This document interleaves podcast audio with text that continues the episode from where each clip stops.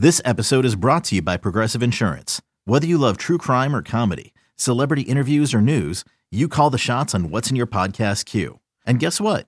Now you can call them on your auto insurance too with the Name Your Price tool from Progressive. It works just the way it sounds. You tell Progressive how much you want to pay for car insurance, and they'll show you coverage options that fit your budget. Get your quote today at progressive.com to join the over 28 million drivers who trust Progressive. Progressive Casualty Insurance Company and Affiliates. Price and coverage match limited by state law. Introducing the Two Way V4, where groundbreaking fuel cell technology meets fresh foam cushioning for the ultimate performance. With fuel cell, each step feels explosive, delivering unparalleled energy return. Paired with fresh foam, experience maximum comfort throughout the game. Its lightweight textile upper offers support and breathability without sacrificing agility. Whether you're hitting the clutch shot or locking down the opposition, the Two Way V4 gives you the tools to play at a high level. Learn more and purchase the Two Way for yourself at newbalance.com. Welcome in to Inside Carolina's On the Beat Live podcast. I'm your host, Tommy Ashley. That's Ross Martin, Inside Carolina's beat writer extraordinary, producer John Bowman. Below, we're sponsored by Johnny T-Shirt and JohnnyT-Shirt.com.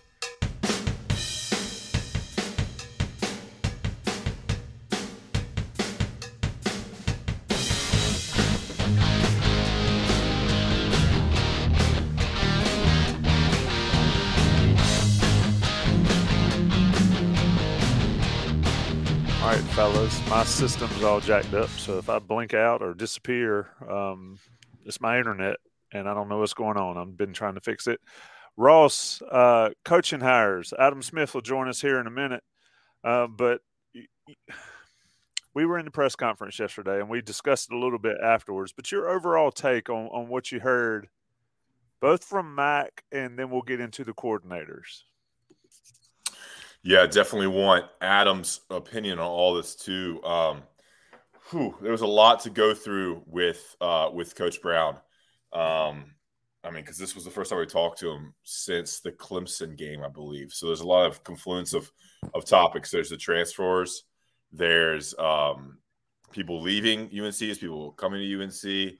There's bowl game prep, and there's the new um, offensive uh, coordinator hire, a new offensive line hire, and then the decisions of Phil Longo to leave and for Jack Bicknell to leave. So there was a lot of topics, and I think you know we got some answers from Mack about some eligibility with certain players, players that are going to play in the bowl game, players that are, are not playing the bowl game. Got a better idea, so definitely check out all that content. But I mean, I think the, the main focus was just kind of the process of hiring, what he wanted to find, what he wanted out of the offensive coordinator and offensive line coach, and let's see. I mean, he said he talked to only two people, right? Two offensive coordinators. And he said the focus was he didn't want to change the offense. He didn't want to get away from the air raid as much. He wanted to just tweak it. And the focus was finding, you know, someone that w- would bring more of a uh, toughness uh, to the run game, to red zone. And so that kind of indicates why they went with an offensive line – a hire kind of first and and that, that operated a little differently than uh, they didn't hire with him in lockstep. And I'm interested to see what you think about that, Tommy, and what Adam thought about that because it's still a little confusing the timeline on how each one got hired. But we can get into all that, um, and then we can get into each, you know, uh, Chip Lindsey and Randy Clements. Um, there's just a lot to talk to talk about today. There yeah. were. Let's uh let's check on Adam and and while we're going, but go ahead, John. I'm gonna slack Adam and get an ETA so we don't have to repeat it. But he had all day to get he had all day to get the Michigan preview out. He had all day. hey, it's the holidays. You have to be you have to be kind to people. There were two interesting things for me from that press conference. The first you already referenced, Ross, the fact that uh, there were only two candidates from what Mack said for the offensive coordinator position we had talked at Inside Carolina about how this could be a national search with some big names, uh, just because of the fact that North Carolina is a such a strong brand, and because you have Drake Maye, who is such a unique and talented quarterback who's returning. Uh, and yet, Mack Brown says he only talked to two people. That's surprising to me. Why not talk to 10 people? Why not open up your Rolodex, having been in coaching and having worked at ESPN for five years, why not call everyone and, and see who is interested and who isn't? And the second thing that's interesting to me is the fact that Mack Brown mentioned no coach in waiting. I found that really interesting. He said, I've already done that at Texas. Uh, and that, that was surprising to me because I think Mack is, um, you know, maybe in a, in a different stage uh, than some other coaches around the country.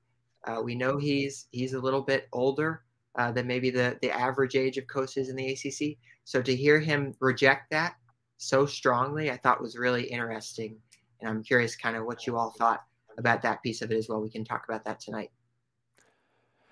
Yeah, I mean, Mack's been feisty the last few weeks, last couple months. Well, probably since I guess the Wake Forest game. Um, he's gotten a little feisty discussing this stuff because he's he believes what they're doing and is is building what um, he believes is, is, in the right direction. And, and, you know, when you look back on the on the season, certainly it's a they're trending upward. As far as who you talk to and all, he said I only seriously talked to two people. Now, one thing we've learned. Your head's cut out of the shot. One, well, that's good because it's shining light. one good thing about um, or one interesting thing about Mack Brown is he rarely says what he does not mean. And when he says he only seriously talked to two people, um, I don't necessarily think those were the only two people he discussed the offensive coordinator position with in total. Maybe I'm wrong.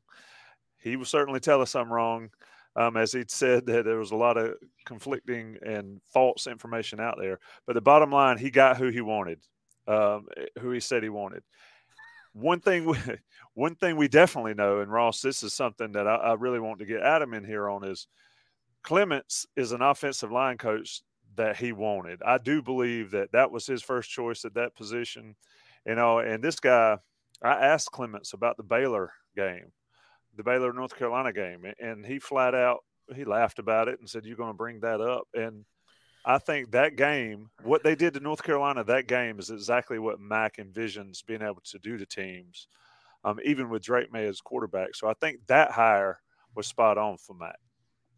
Yeah, on the offensive um, coordinator stuff, John. I mean, yeah, he said he only, I guess, only seriously talked with two, maybe where you get to the point of of it being very serious in terms of uh, negotiations and all that stuff. Who knows how many he talked to? I mean, I doubt Chip Lindsey was the first choice you know. Um, so there could be conversations with a lot of people that didn't go anywhere. You know, you, you check on, you know, you check on your top picks, you check on the biggest names out there, and that's a call usually from to an agent. Um, I imagine. I don't know how. I'm not really sure how all these things work, but you know, rarely do you actually talk, you don't you don't really talk to the guy um, until it gets a little bit more serious. You just check, you know, check who is available, who's open to conversations, and then it gets more serious once you you get to the next level. What I thought was surprising was that he didn't interview either of those guys in person. And I don't think he's met. Has he met those guys? He said the first time he met both those guys in person was Monday. Yeah. So that was surprising to me, and I, I, think I would like to, if I'm, you know, kind of banking my future on somebody, I'd want to meet that per that guy in person. You know, go through some film, go through some tape, talk about recruiting, show the facility. You know, meet the staff. You know, bring those guys in for interviews first. I don't know. Maybe it's because of the scheduling with recruiting. You know, Mack was. It seemed like he was traveling almost every day last week too during the hiring process. Um, but that stood out to me. I, I, would. I would at least like to meet the guy in person. So it was done through Zoom and then some phone calls, and then Drake had some phone calls and, and FaceTimes with with Chip Lindsey as well. Um, but yeah, I think you're right, Tommy. I think they. I think he wanted a stronger red zone run game focused, run the ball, run down their throats and that's why Randy Clements was hired. He was hired kind of independently of Chip Lindsey. Uh, he said he didn't know that Chip Lindsey was the offensive coordinator uh, when he signed off, when he signed in to be the, the next offensive line coach. They, they did want to work together before, um, and then Chip Lindsey was kind of hired independently, and and that's kind of how Mack wanted to do with it. Uh, again, the, the timeline it was still kind of confusing. You'd have to listen to all three press conferences to parse through how exactly each one was hired. Yeah, and one of the and I'm hearing feedback. I don't know if it's from you guys or from me. My stuff's jacked up. I'm trying to figure it out. Yeah, I don't understand what's going on with mine either. I've moved stuff around, but the uh, Clement's talking about. Um, I I believe you asked him, um, or, or, one of us did, or maybe Adam asked him. Did you know that Chip Lindsey was offense coordinator when you were hired? And he said, "I did not." and he said it twice, and then he said, "You guys looking at me like you don't believe me." Um, it's it's an interesting way of doing things, um, but the bottom line, it doesn't matter how it got there. Uh, North Carolina has new offensive coordinator, new offensive line coach, and um, it, has got to be successful, right, Ross? And, and you you said this talking about you know basing your basically your leg- legacy and the last years of your career on these guys being able to get it done. But I thought what he said, and and, and this is just me interpreting, it was a pretty strong indictment of Phil Longo's offense. Um, with the discussion about the red zone and being more physical and all that. And, and, quite frankly, one thing that I thought of a lot, and John, get Adam in here while we're talking. I guess he can hear me now. One thing that I thought, welcome, Adam Smith. Hello. Appreciate you. You could join us. Hope the uh, Michigan and Carolina preview went up smoothly. We're talking about offensive coordinator and offensive line coach, so we want to get your take on it. But one thing that I started thinking about listening to Longo over the past year, talking about playing the grass, and yeah. we seek out grass. Well, in the red zone, there's less grass, and that it dawned on me. That's why his offense doesn't work in the red zone. But Adam, you get in here and, and discuss. What do you think of the press conferences? What do you what do you think of Mack's comments about these hires? and then the timing of them. Is the grass a marijuana reference? No. Yes. Um, I don't do that stuff. I I, I am. John pristine. chuckles. Why are you chuckling, John? It's a funny joke. It's a thank, funny joke. Thank you, Johnny. uh, you know, we need like a rim shot, you know, for these dad jokes that I have over here. Oh. Uh, well, I mean, I don't know. Where have you guys gone with this? Uh, have you gotten Ross's take? I take it. Yeah, let's get your opinion. Let's get your opinion on the, what Max said, and we'll go into each hire. Adam. Um. Uh, well, um, you know, it's. I mean, it seems like with the offensive line coach Randy Clements, I mean that that guy is just a big old boy from where's he from? Texas, I'm assuming. Texas. Yeah, Texas. I mean, my word. There was uh, a there was a line on the message board, so that was perfect. It's it's central casting for offensive line coaches, and it's even more jarring in person.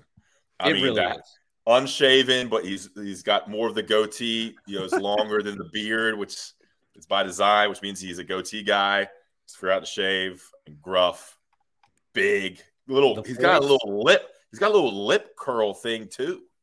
The voice is gruff. I think Ross, you're exactly right about central casting. Yeah, I mean, he's talking about your first step is your most important step. I'm just expecting him just to hit somebody when he's when he's talking about that. But you know, hey, Mack pointed it out.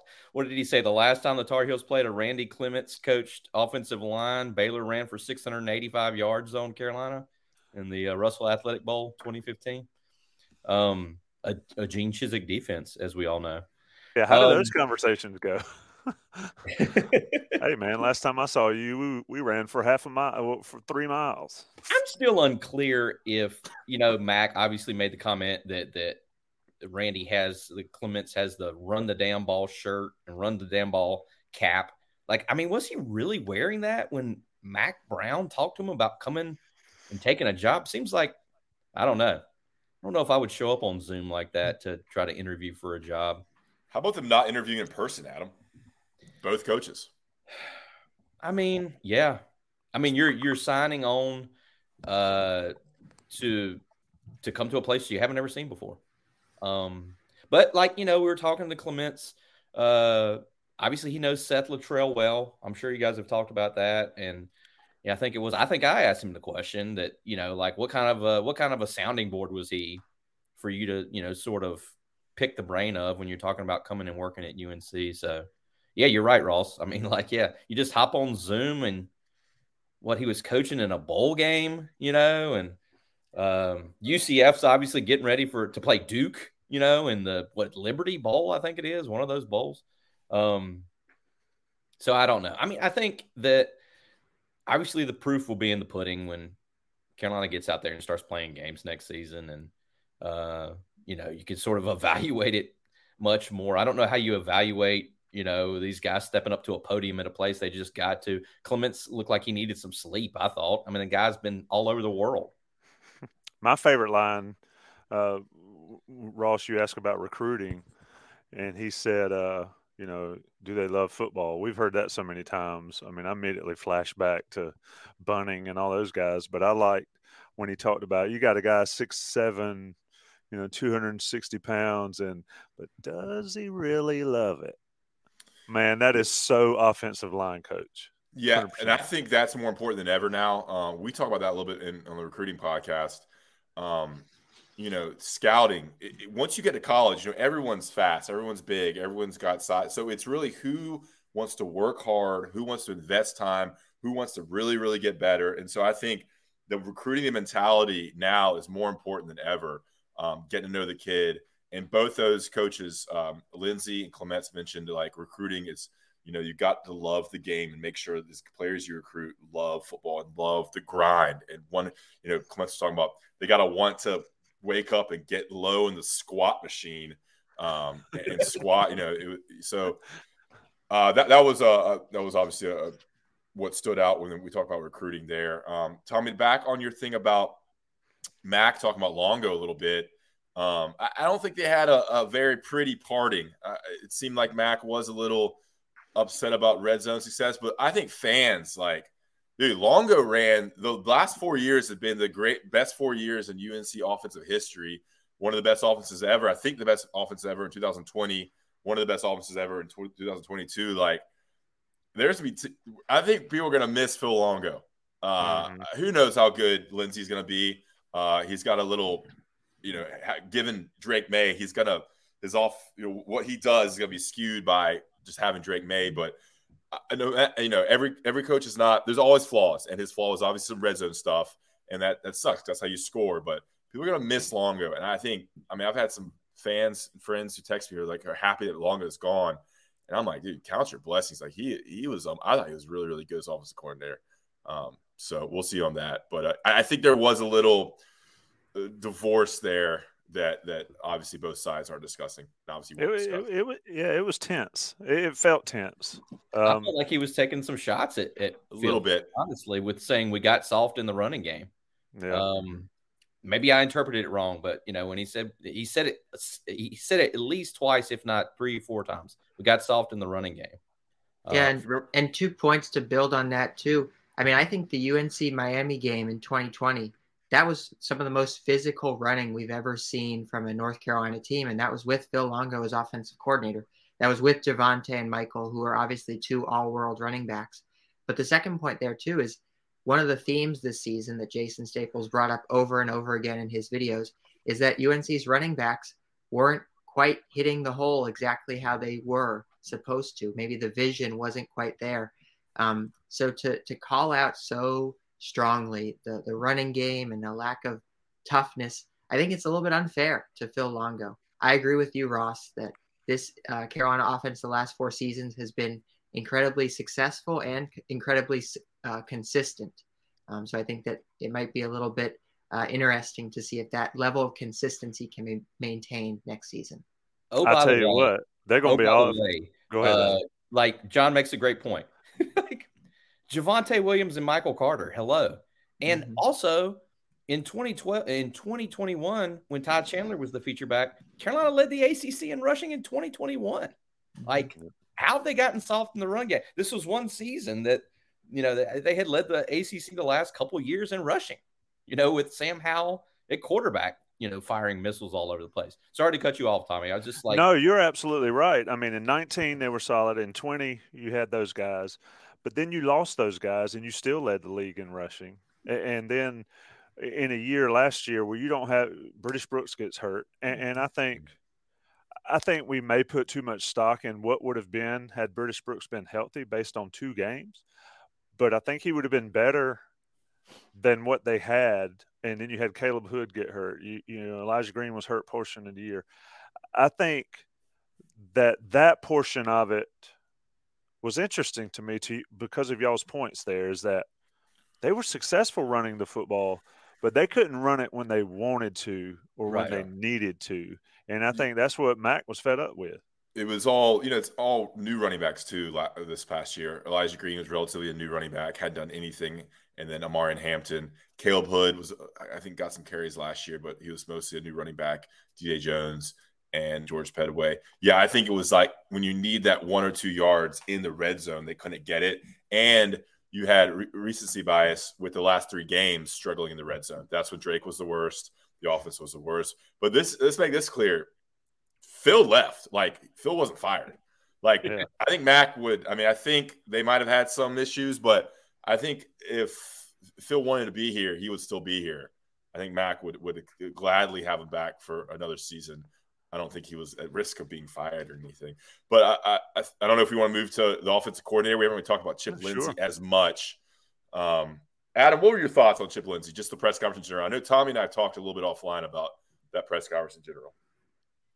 I mean, yeah, I know, I know how you feel about some of it, Ross. Like, uh, you know, I don't know how to feel about Chip Lindsey. I mean, I, he didn't exactly blow me away, but I mean, I didn't expect him to get up there and captivate me. Um, you know, I, am just interested to see, you know, Max comments about, uh, you know, Drake wants somebody to work with him on his footwork. Drake wants somebody to work with him on his throwing motion. Um, you know, like let's see what Chip Lindsey can do with that. Uh, you know, I mean, he didn't call plays last year for UCF, but you know, I mean, he was up in the booth. I wanted to ask, I should have asked him when he said he was up in the booth at UCF last year.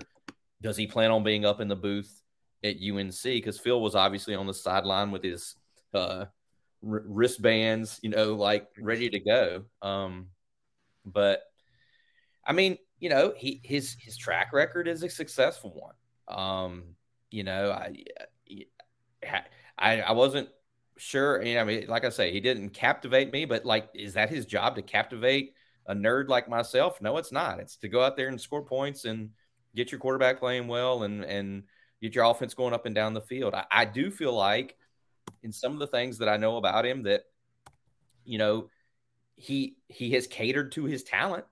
Um, you know, had some good quarterbacks uh, at Troy and Southern Miss, and then UCF this year ran the ball all over up and down the field um, because of the, the skill set of the quarterback. You know, not a classic like drop back pro style guy. So I don't know. We'll see. You know, I don't want to jump to any conclusions I'm talking to the guy for 15 minutes here. John, what do you think? Or Tommy, good. No, John can come in. Get in here. You watch it. Yeah, first first thought that I had when Chip Lindsey was hired, I'll be completely honest, was who is this guy? Uh, I'm yeah. following UNC football pretty closely, and that wasn't a name that was on my radar, to be honest with everyone. Listening to his press conference, that's is that Chip. Is that Chip Lindsey's wife? Hey, we welcome, we welcome all feedback. She that, keeps us in check. She's right. I'm tired. I, uh... but um, with Chip Lindsey, one of the first things that I thought listening to him was I kind of felt like we had seen this movie a little bit before because his three tenants sounded a lot like smart, fast, and physical of Larry Fedora. That was one of my first thoughts as well. Um, and then I think too, I remember when Jay, ba- Jay Bateman was hired, uh, he really impressed in that press conference setting. He seemed very cerebral, you know, very complicated answers with formations and talking about how aggressive his defense was going to be. And obviously, we know how Jay Bateman's time turned out here. So I think winning the press conference isn't necessarily correlated with success on the field. Um, but I, I, kind of agree with with Adam's take for the most part, and had a little bit of deja vu uh, maybe a little bit of Larry Fedora vibes with, with some of the offensive principles that he laid out. You know, listening to him, um, I'll say this off the top. I, I think North Carolina fans are tired of guys that win press conferences. You know, I, I think when you get down into it, folks get tired of hearing like there's a defensive line coach Tim Cross that won a press conference and, and won the first point. month won the first month, mm-hmm. and that defensive line has been bad for for three years now, and, and so um, those guys are better than they've mm-hmm. played, and, and that's an indictment of the coach. So I think North Carolina fans that I talk to, if a coach gets up there at a press conference, I kind of like Clements in this regard. He just kind of like said, you know, like, yeah, this is what we're going to do. Um, do you love football and stuff like that? I don't. I, for me, I don't need somebody to make me say, "Whoa, this guy's impressive." They just need to produce on the field, and I think Lindsey. You talk about Fedora. I think Lindsey is very cerebral and thought thoughtful at what he's trying to say. Also, these guys just walked in the building, guys. Like literally, he just walked in the building, and they're like answering questions about what are you going to do with Drake Maye and and what's your philosophy on this and that. Mm-hmm. And also, I mean, I give him a little bit of a pass on that. I will say that I I was not I was not blown away either, but that I don't think uh, uh, when I sat back and watched it again and then listened to it, I don't I don't think that makes a whole hell of a lot of difference now we get to September in late September and the offense is struggling. That's when you got to start winning some press conferences because you're going to be taking some heat from from everybody, yeah. and, and, we'll see. Yeah, like if the uh, offense regresses, oh boy, because expecting a lot, especially with who returns. You only really lose Josh Downs, Antoine Green, which is a lot. Um, I mean, my take is similar to y'all's. First, with Clements. I mean, we might not speak to him again. Uh, that guy probably hates. I'm not going to say anything bad to him, by the way. yeah. Uh, also, I think Clements A. Clements A plus plus. Yeah. Uh, I do not want to be. I don't want to go that bad uh, on his bad side. Uh, but I, I, actually listened to his press conference again today because uh, Tommy handled the transcription of Clements. I handled the uh, transcription of Lindsey, so I had gone through Lindsey already. I listened to Clements again today. It was also shorter he, did fine. I mean, I think that's kind of what you want off offensive line coach. He's been he comes with pretty high um, you know standards and, and whatever uh, his, his, CV and whatnot. Uh, but yeah, Chip Lindsey, he just spoke. It, it wasn't it wasn't super polished. He didn't make eye contact as much. I don't want to judge too much off a press conference like this either. Uh, who knows? Like he just may be a, a offensive mastermind. He just is not good talking to the I'd rather him be a better offensive coordinator and just a wizard than being able to talk to us idiots. Um, but yeah, some things just you know he spoke in generalities, wasn't very civic, uh, a little bit vague on stuff, kind of used the, the buzzwords. Um, didn't really give that strong of an answers, but he was fine. I'd give it a you know a C in terms of press conferences. Um, uh, but yeah, he has been pretty successful wherever he's been. You know, I think people are concerned he didn't call plays last year. You know, he got his play calling taken away from an Auburn one year uh, when Gus took over. When you're with Gus Malzahn, like he's to want to call plays. That's like his thing. Um, but uh, we'll see. it seems like the Drake Maye inclusion seemed a little. That would seem like a little bit made for TV. Like we got this star quarterback, and he signed off on on Chip Lindsey, and he talked to him, and you know, they're best buddies now. That seemed a little performance uh, performative there. It's a new word I'm trying to work into my um, formative. Uh, so yeah, I mean, I don't know. We'll we'll see. Yeah, like like Tommy said, we'll see. September, uh, fourth week in September, we'll all reconvene and we'll have an opinion then on, on how it really goes. But um, uh, one thing I want to add before we move off of Lindsey, and it's something Max said. Max said that they he did not want somebody to come in and change everything, and, and so uh, and this is yeah. inside baseball stuff. They talked about keeping some of the same terminology he didn't want to really mess with the passing game. He wanted to improve the running game. So I think Lindsey's a good guy to do that. Um, where if you it, you get some of these other, um, you know, big-headed, I know everything coordinators um, that we've seen across the country and in the ACC even, um, they're going to want to do it their way and and they're going to want to come in and rip up everything and all. Two points. Lindsey's not going to do that. He his he is tasked with improving the running game with the help of Clements and those guys, and also. Um, it gives these players a fresh start on the offense, and some of these guys that um, maybe some of the fans that are watching this have said, "Why didn't so and so play?" Uh, well, like Max said, everybody's getting a clean slate. It, you know, Drake Maye is going to be the quarterback. The running backs will have a clean slate, and, and, all of that with Lindsey and Clements on the offensive line. So I think it'll be an interesting dynamic. They're, coordinators don't stay at places for years unless they're born at Virginia Tech or hmm. they're getting paid millions of dollars at Clemson and places like that. And, yeah, and, and, and so it's Longo. It was time. to add on that, Tommy, like I think um, Lonnie Galloway and John Lilly are very involved in the offense already, and, and Larry Porter as well. Like that's an established um, group of coaches on the offensive side of the ball. So yeah, you don't want to bring in someone when it's kind of working already. You don't want to bring in someone who's going to completely change everything, you use a whole new offense. I imagine it's kind of a plug and play now where you you kind of meld him in, add, tweak it a little bit, but use a lot of the same stuff because you don't want to mess up, you know, Drake. Yep, and you got and you got passing game coordinators. Sorry. No, well, you got passing game coordinator, you got running game coordinator, and you have an offensive coordinator. I mean, yeah. it sounds like it's going to be a um, many hands in the fire, yeah. improving the offense than one guy running the show. Go ahead, Adam. Sorry. A lot of cooks in the kitchen. No, don't you don't have to apologize to me.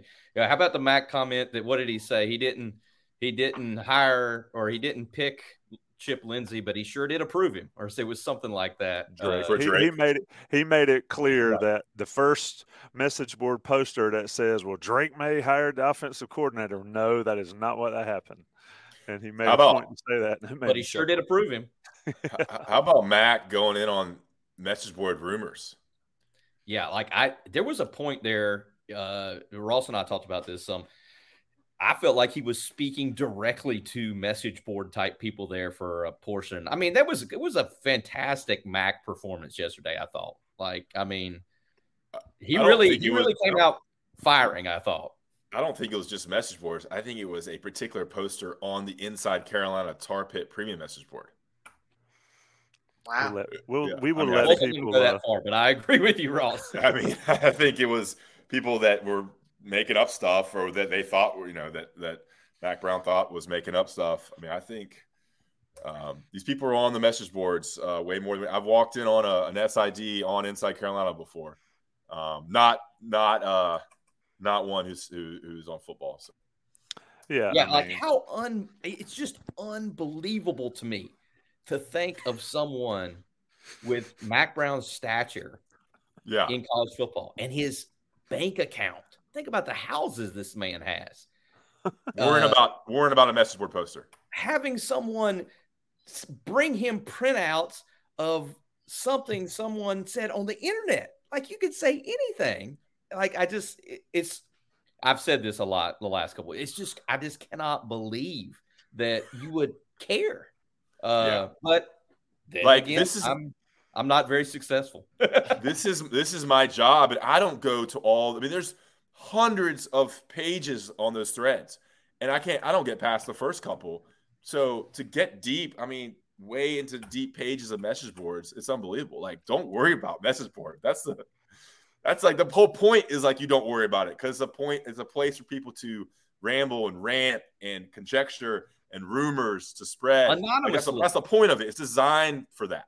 Anonymously. Like yeah. you know, it's like, the Message boards are the last pure thing we have in America where you can talk and say anything you want without being get in trouble for it. Honestly, inside Carolina, you, you can't say everything. I mean, some of those deep, dark message boards, you know, dark web stuff where you, you organize crazy things, those you can say anything you want. I'm getting, I'm getting all rain. We're getting, we're getting in trouble, but like, yeah, yeah. yeah. oh, you know, you know, you know all those different, I don't want to know about the dark web. Don't take me oh. there. cut, cut. No, I agree. I mean, it, it is uh it it is an interesting uh, dynamic. The message boards and who pays attention to them, who says they don't pay attention to them, um, but really do. I mean, Chip Lindsey, offensive coordinator, Randy Clements, offensive line coach, to go along with Porter and Lonnie Galloway and John Lilly on the offensive side of the ball. Somebody asked about the bowl game in the chat. Um, there's a story, Adam. You've got the story up from Mack's press conference that details um, who's calling plays and who's handling all that. Lonnie Galloway, I thought that was interesting. He's quarterbacks coach this week, and leading into the bowl game and, and during that, and will handle calling plays and things like that, along with a couple, um, a couple grad GA guys. I don't want to mess up their names, um, but they're very important, and they've been around the team, and that's why Clements and Lindsey will be watching and observing observing over the next few days. I guess they leave 23rd Friday. Friday. Leave the 23rd. The bus, the, the, the big 18 wheel leaves tomorrow per sources.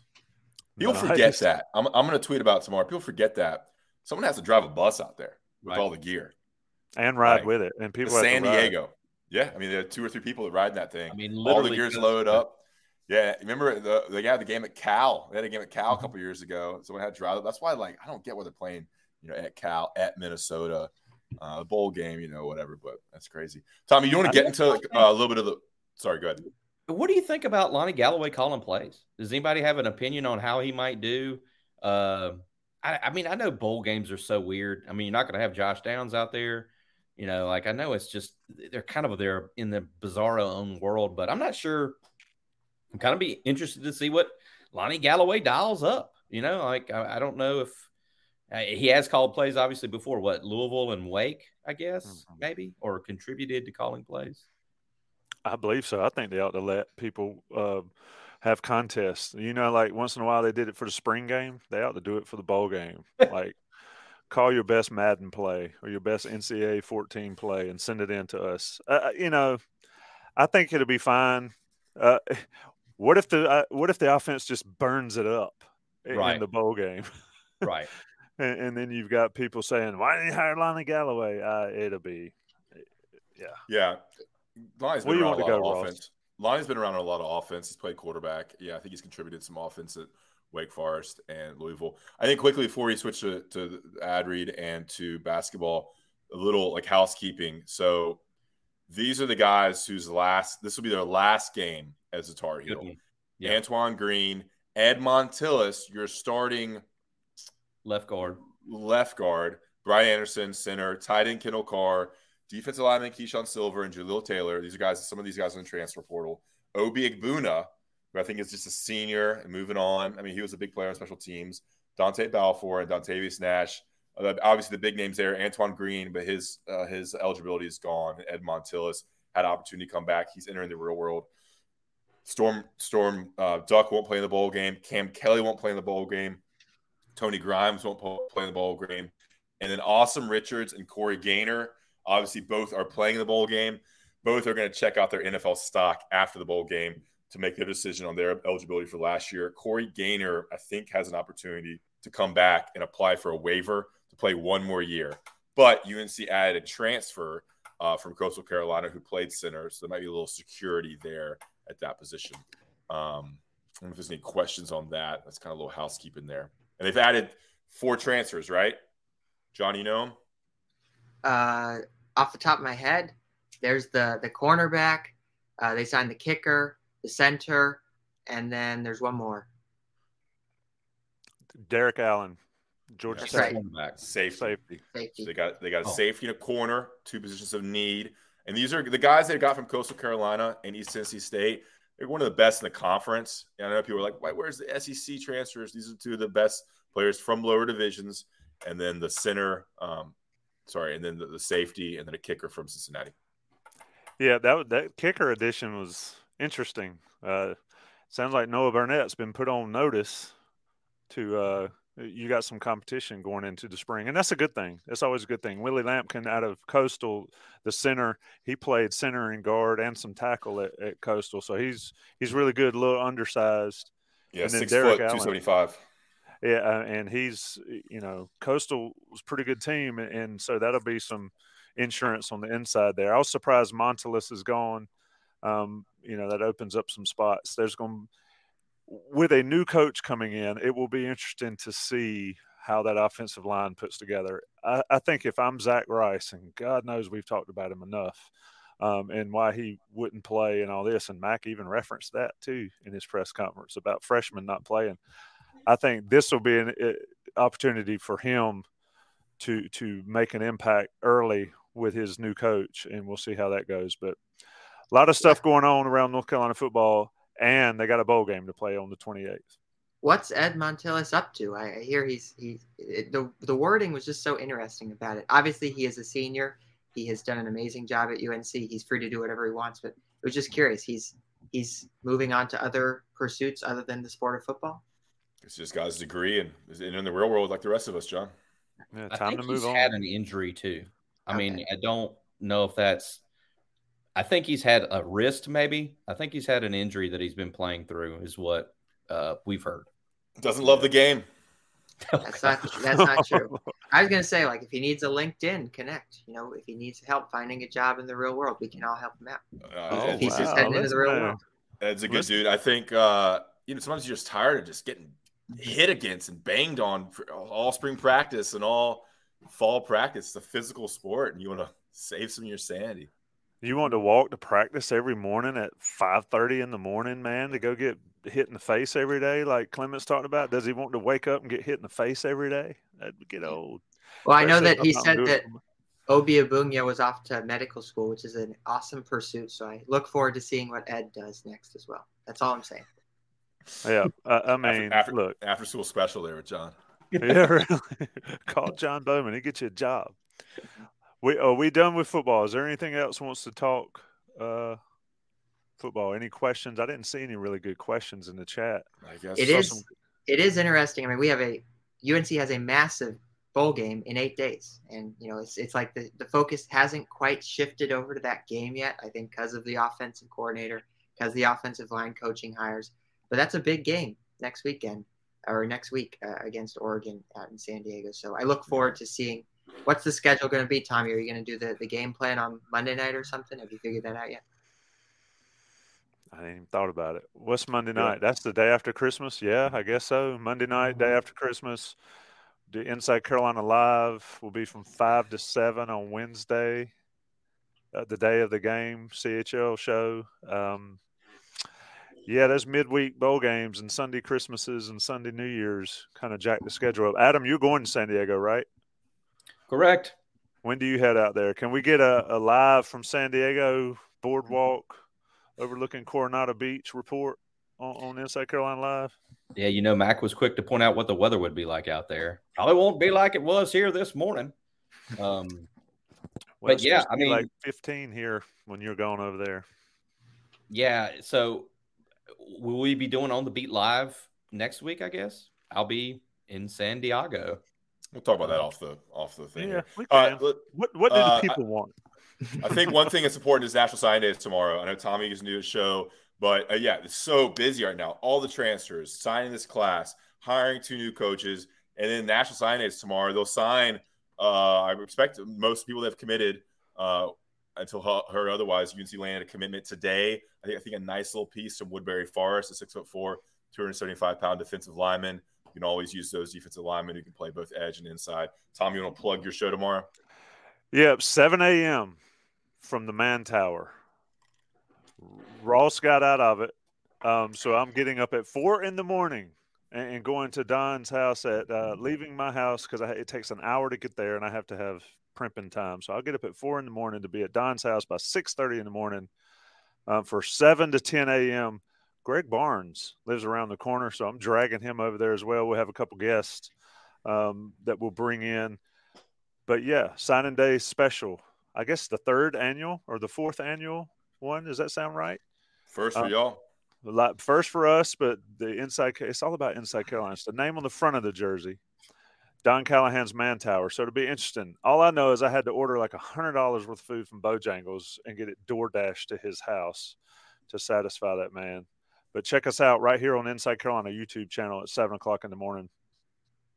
We'll be there. We'll be talking about it. I think 20 commitments currently, um, with one still outstanding that hadn't announced yet, um, potentially. And then you've got the four transfers. So a lot to talk about tomorrow on that show. A lot to talk about here after the break. I'm going to talk about Johnny T-shirt, johnnytshirt.com.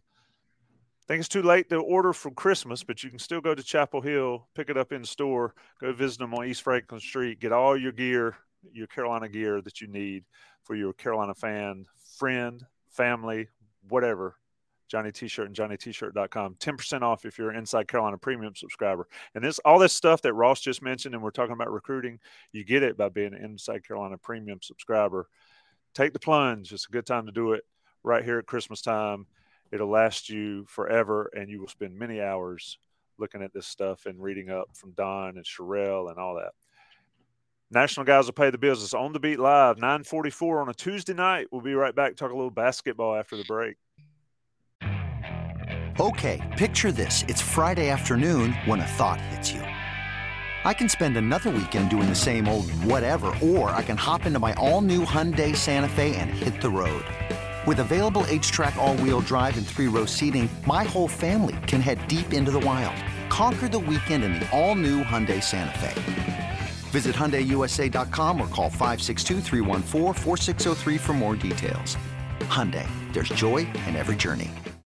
When you need mealtime inspiration, it's worth shopping Kroger, where you'll find over 30,000 mouthwatering choices that excite your inner foodie. And no matter what tasty choice you make, you'll enjoy our everyday low prices, plus extra ways to save, like digital coupons worth over $600 each week. You can also save up to $1 off per gallon at the pump with fuel points. More savings and more inspiring flavors make shopping Kroger worth it every time. Kroger, fresh for everyone. Fuel restrictions apply.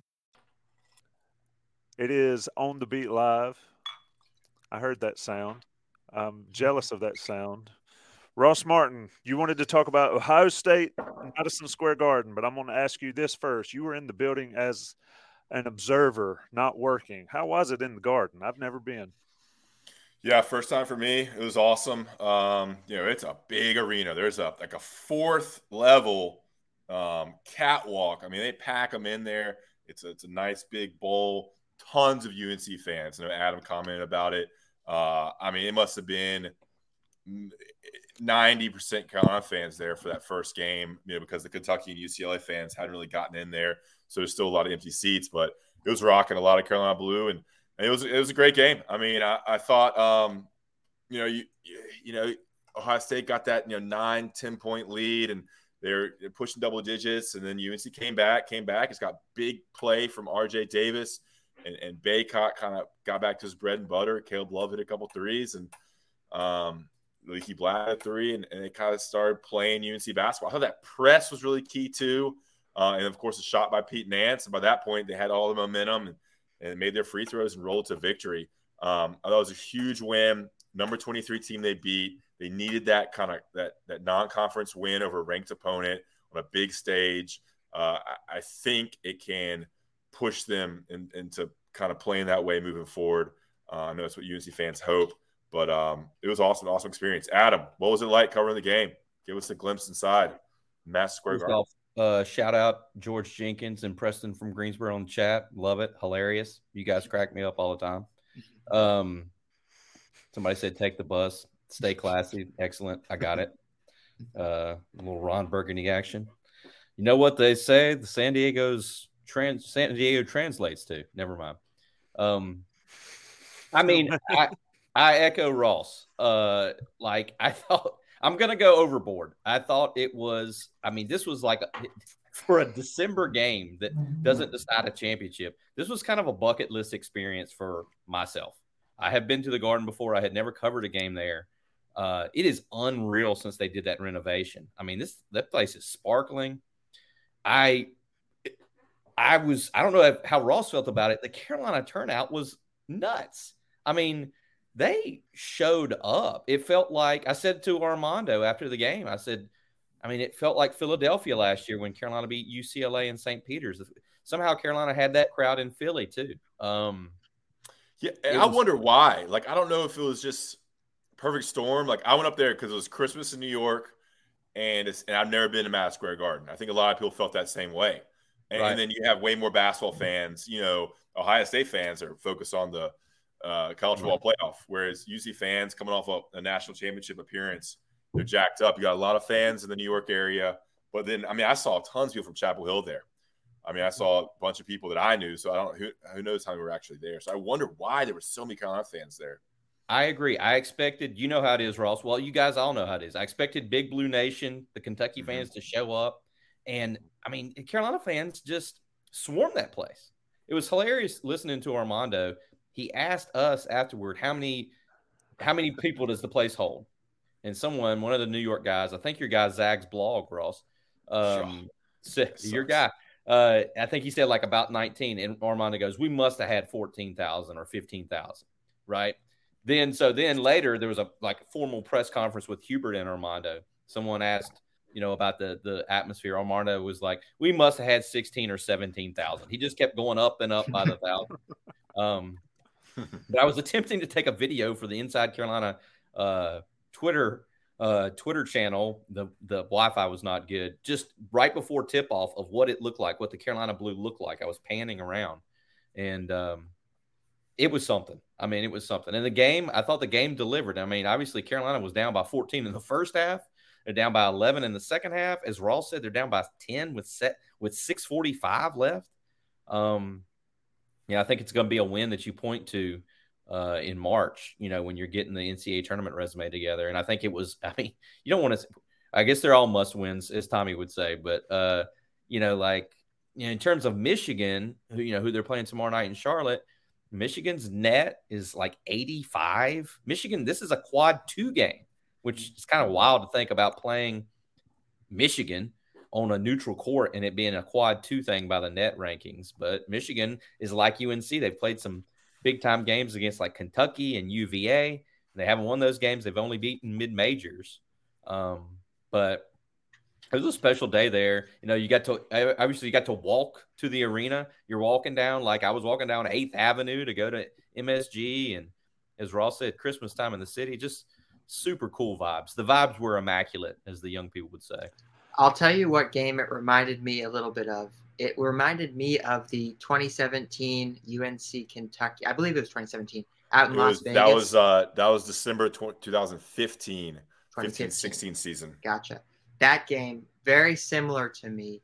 And I think what that game helped that team with was experience coming into March Madness. And I think this team is going to get that same boost. Obviously, last year's run, they have tons of experience in March, but still, they got an opportunity to play in front of a big time audience, national television, a close game against a great opponent. That is going to help this team throughout the rest of ACC play and into March. And also, watching on television, this quote is just an all timer to me. Armando Bacot said, I would die for this school. I mean, that is, we, we talked about it last week with Armando and how he's a great quote, but that is an awesome quote. I think it perfectly captures, uh, you know, kind of his spirit for the University of North Carolina. Very cool uh, to see him say that. And obviously, he's, he's kidding, um, but it's a great quote. I'm gonna ask him about what- that tomorrow. Yeah. Like, I mean, how about Armando's? What did he say to Holly Rowe at Duke last year? You know, like, uh, you know, all due respect to Coach K or whatever, he's had a great career, but we came here to make it a street fight or something. Like, you know, he's saying that on the court as they're getting ready to Yeah. honor K after He's he great. got beat. Um, Yeah. Hey Adam, so I was gonna you why what do you think UNC did to to win the game? Like what what changed? What did you see in those closing, you know, 10 minutes to to pull it out? Regulation, I guess. yeah, I mean, I thought the press really helped him. Um, you know, I thought that that sped up the game and, and got them out of uh, got Ohio State out of sorts. I thought UNC was the better team, and that finally just what bore itself is that the right way that that proved itself out over the course of the game, and they needed every single second because when well, Brice Sensabaugh hit the little jumper over Leaky with two seconds left, I was like, well, you know, the comeback has been for naught. That's going to be a UNC loss, you know. Um, but yeah, I mean, I, you know, I don't know. It was it was strange. Like Armando did not score until the 10:45 mark of the first half.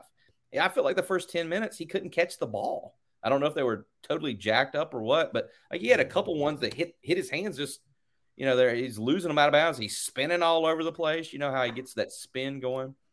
Um, Caleb and RJ still have not made a three, and God knows when. I think Caleb was four for 13 from three, and RJ was like one for five, even though I thought both played really well. Um, but I just felt like UNC's talent ultimately, finally took over just in the nick of time because I think they were a better team than Ohio State is. Um, Caleb Caleb took 13 threes, yeah, four for 13. And he had he had a big one late. But he also missed a couple big ones late too. He was jacking He up. That's was- that's that's the kind of Caleb experience, right? He's gonna shoot a bunch. And, you know, one or two may go in. And he played well in the second half. RJ played great in the second half. I mean, these these guys made some big shots and some big plays down the Yeah. stretch. And you're like, you're right, Ross. There was the one, what was it? the one possession they had four shots, and Caleb missed a three. They got the offensive rebound, kicked it back out to Caleb at the top of the key, and I was like, oh, that's down because you know he was stepping into it. There was no one on him. I was like, that thing is down. That position, I think, ended up with the RJ Davis three point play over Zed Key, which was huge. Mm-hmm. Um, but just to, I wanted to tell, I don't think I've had a chance to tell Ross we've had so much different things going on. Like, you know, for people like us who get to get the privilege of going in the locker room, you know, shout out Steve Kirschner still gives us the open locker room where you can just go in and start talking to people. I roll in there after hurriedly finishing the instant analysis. You know, they've already opened the locker room. Everyone is around Pete Nance, as you might expect. There's no, literally no one talking to Caleb Love. So my whole thing is just what I do is I try to go to people who are wide open because I want to talk to them one on one. I figure I'll get Pete in the second wave. And I went over there and we started talking to Caleb. I only talked to him for like three minutes. And the first thing I said was, Well, tell me about that play Hubert drew up to to get Pete the shot at the end of regulation. And Caleb told me, Well, it wasn't Hubert, it was Coach Lebo. And so like that was when I found out. I didn't know that. You know, like where we were sitting, I we couldn't see. You saw on TV.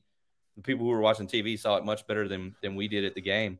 So Caleb Love told me mm-hmm. it was it was Jeff Lebo with the play diagram which was great. It was interesting talking to Caleb about that. Then you go over to Armando, who unbelievably had no one around him. Taylor Viplis and I got him one on one for a while. Taylor's videoing him. I'm just shooting off these questions. And Armando says, as I'm sure you guys saw in the stuff that we wrote, that I didn't really understand the play. like, I mean, it's just unbelievable to hear these guys. I mean, Armando Bacot's one of the greatest players in Carolina basketball history. Um, I didn't understand the play. and you go back and you watch the videos and you see that he was confused in the huddle. So, um, just super cool stuff. And yeah, they had to have it. I'm interested to see how they play tomorrow night after getting, you know, playing the way they did and getting this win. I'm interested to see if they can keep their foot on the gas pedal.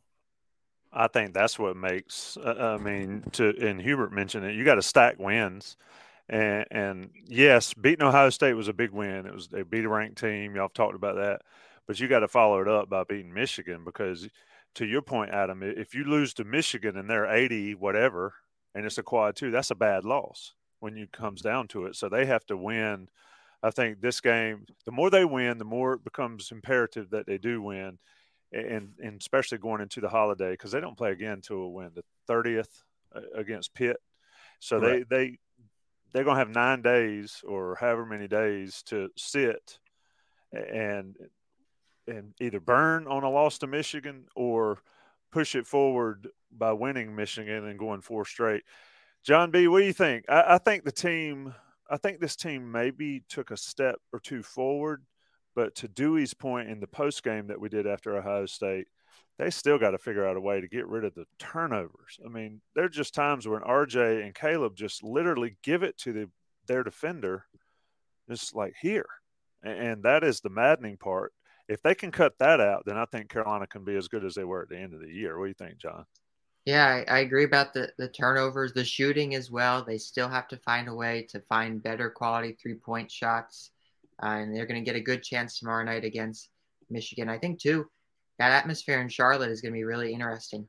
I would be surprised if it wasn't the same as it was. Maybe not to the same extent, but it's going to be a very pro Carolina crowd in that building uh, on uh, Wednesday night. Two of my family members will be there, so that's a Whoa. sample size. One third of my family will be there. That means there'll be a lot of Tar Heel fans in the building. I think it's gonna be another great atmosphere. It's in Charlotte, John. Of course, it's gonna be mm-hmm. mostly mm-hmm. Carolina fans. It's in the same state as the university. Yeah, I mean, and so the you know it's you know some of those fans don't get a chance to go to many games. You know, mm-hmm. you take you know this is the one time they're in Charlotte. Let's take the whole family. Yeah, I think mm-hmm. we'll be rocking. Um, yeah, I said back when they, when they won that four game losing streak, I said they got to win the next four, and they're they're three uh, they're three games to winning the next four. So this is another big one. Um, but they got the one I think that mattered the most, and that's the Ohio State um, game. I think I think hitting shot, getting Caleb Love and RJ Davis back on track, hitting shots is is the key. When Caleb and RJ Davis are playing well, and RJ Davis and Caleb Love played pretty well. Uh, against Ohio State, especially RJ Davis late, you know, they're a better team. You know, you kind of know what Armando Bacot is going to give this team. So I think it's all it's all about love and Davis. Um, Davis love, little shout out there. So yeah. Um, Building off that, Ross, I got a little stat. You guys can read about it in the uh, the preview for the Michigan game that's on InsideCarolina.com right now. Uh, Caleb Love's last two games, 13 assists only two turnovers. Yep. Uh, he had six assists, uh, zero turnovers against Citadel, the game Ross covered. And then he had seven assists and two turnovers the other day against Ohio State. It's three straight games for Caleb with more assists than turnovers, three straight wins for the Tar Heels. I don't know if you can call that a victory barometer or not, but uh, I said he's, you know, he's trending in the right directions. The Tar Heels have jumped up to 20, number 24 in the net, uh, which is super good place to be if you got four losses. Um, trending in the right direction. We'll see what happens. Yep, and you know after after Michigan, then you're off. You got Pitt. Adams flying from San Diego to Pittsburgh. Said no one ever. Uh, How do you pack for that, by the way? Uh, yeah, really. Uh, yeah, I, I, don't know how to answer that one. You two suitcases, and then they got Wake Forest on January fourth, and Wake Forest just beat Duke tonight. So, uh, you know, they got to stack the wins. If they can win this one against Michigan, beat Pitt, and, and then go into the new year, what that make them nine and four? I think so. If they beat Pitt, they'll be ten. They'll be eight, nine and four if they win tomorrow night. Eight beat Pitt right now.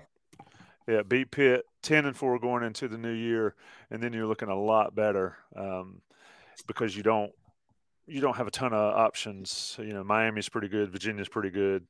Um, Florida State, Louisville, those teams are terrible. And they go to not... Virginia pretty early in the new year too, I believe.